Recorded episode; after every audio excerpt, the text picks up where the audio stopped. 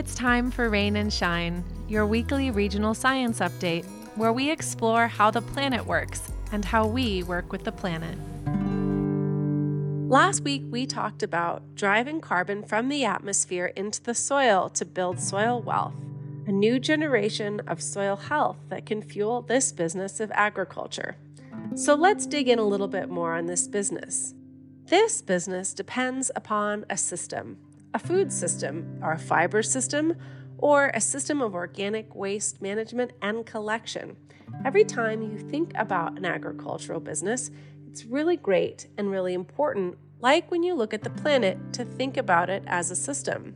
In the US and in other places, this system or business of agriculture is heavily subsidized by the federal government. Between 2024 to 2033, the pending and upcoming Farm Bill would spend $1.5 trillion on this business. 80% of these funds go to feeding people through the SNAP program. 11% go to crop insurance and commodity markets, while 6% goes to conservation. But what really does the government mean by agriculture? Well, of the $64.8 billion per year that would get spent in this new farm bill, 24.7 billion goes to corn. That's 38%. 10% will go to soybeans, 9% to wheat, cotton, rice, dairy, and so on and so forth, down through the large commodities and into some specialty crops. Pay attention here because this is most of what the small farms or standalone farm investments are competing with. Some money does go to conservation and soil health and risk management, although the majority of that ends up in irrigation. And what's important to note is that the risk management money, like crop insurance, is important on its own, but it's also about what it unlocks in terms of money from the private sector. A farmer growing a crop that qualifies for crop insurance that will bail you out if that crop fails is a great client for private lenders. And least you think my use of the term bailout means that I am a libertarian, I will counter and say that I am a pragmatist. Food security is an essential thing, and farming is already a risky business, one that is getting riskier. The takeaway here is that the feds put a very sizable sum of money into a very few crops that are almost exclusively grown in chemical and input intensive systems. And of the 536 billion cash receipts that the USDA forecasts the farm sector will make in 2023, 458 of that billion will be spent on production. The majority of that goes to buying inputs. So if you want to know who's making money in agriculture, it's not the farmer, it's the people who are selling the farmer something. It's good to understand that the public money underwrites the first loss and sometimes total loss for private lender risk in these commodity markets. As of 2021, Wells Fargo had 7 billion in agricultural loan, while insurance company MetLife held 16.2 billion in farm mortgages. Agricultural credit associations, REITs, co ops, pension funds, banks, input suppliers, and equipment manufacturers all have sizable investments in the U.S. agriculture.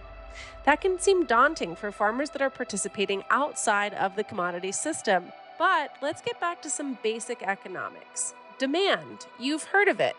And right now, it's on those types of farmers' side. Everyone from the Whole Foods shopper who kind of knows what regenerative agriculture is and maybe cares about the climate and definitely has money to a more conservative IG influencer mom or the average US citizen who doesn't have a lot of money to spend, but they would all like to eat food that has less chemicals, or as we say, food that is better for us and better for the planet. And for those who do have money, organic food demand continues to grow as well. So, in the basic laws of economics, supply and demand are supposed to find some happy equilibrium with both a volume and a price in the market for any given product. But even with all this demand and growth in the market, we're not really seeing supply increase from the US when it comes to regenerative or organic agriculture. Like all things, this isn't just about one thing cost of land and access to land ownership, cultures around farming, these all have something to do with it, and so maybe do the heaps of subsidies that the government puts out for conventional farming.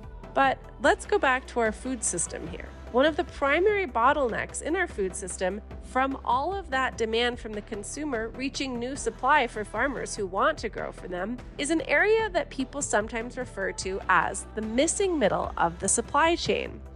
Sophisticated and regional aggregation services, value add processing, manufacturing, and distribution all make up critical components of getting food from the farmer to your plate and making sure that farmer gets a premium for getting it to you. Going back to our original definitions of wealth, and looking at that one that was called inclusive wealth, extending beyond the strict definition to the value of all forms of capital that contribute to human well being.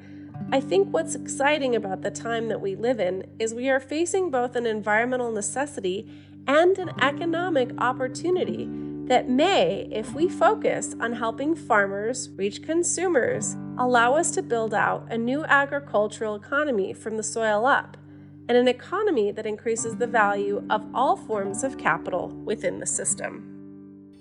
You've been listening to Rain and Shine, a production of the Learning Council, produced by Corey Stanton and written and narrated by me, Calla Rose Ostrander. To submit your nature and science questions, email us at rainshineweekly at gmail.com or visit our Facebook page. And thanks for listening.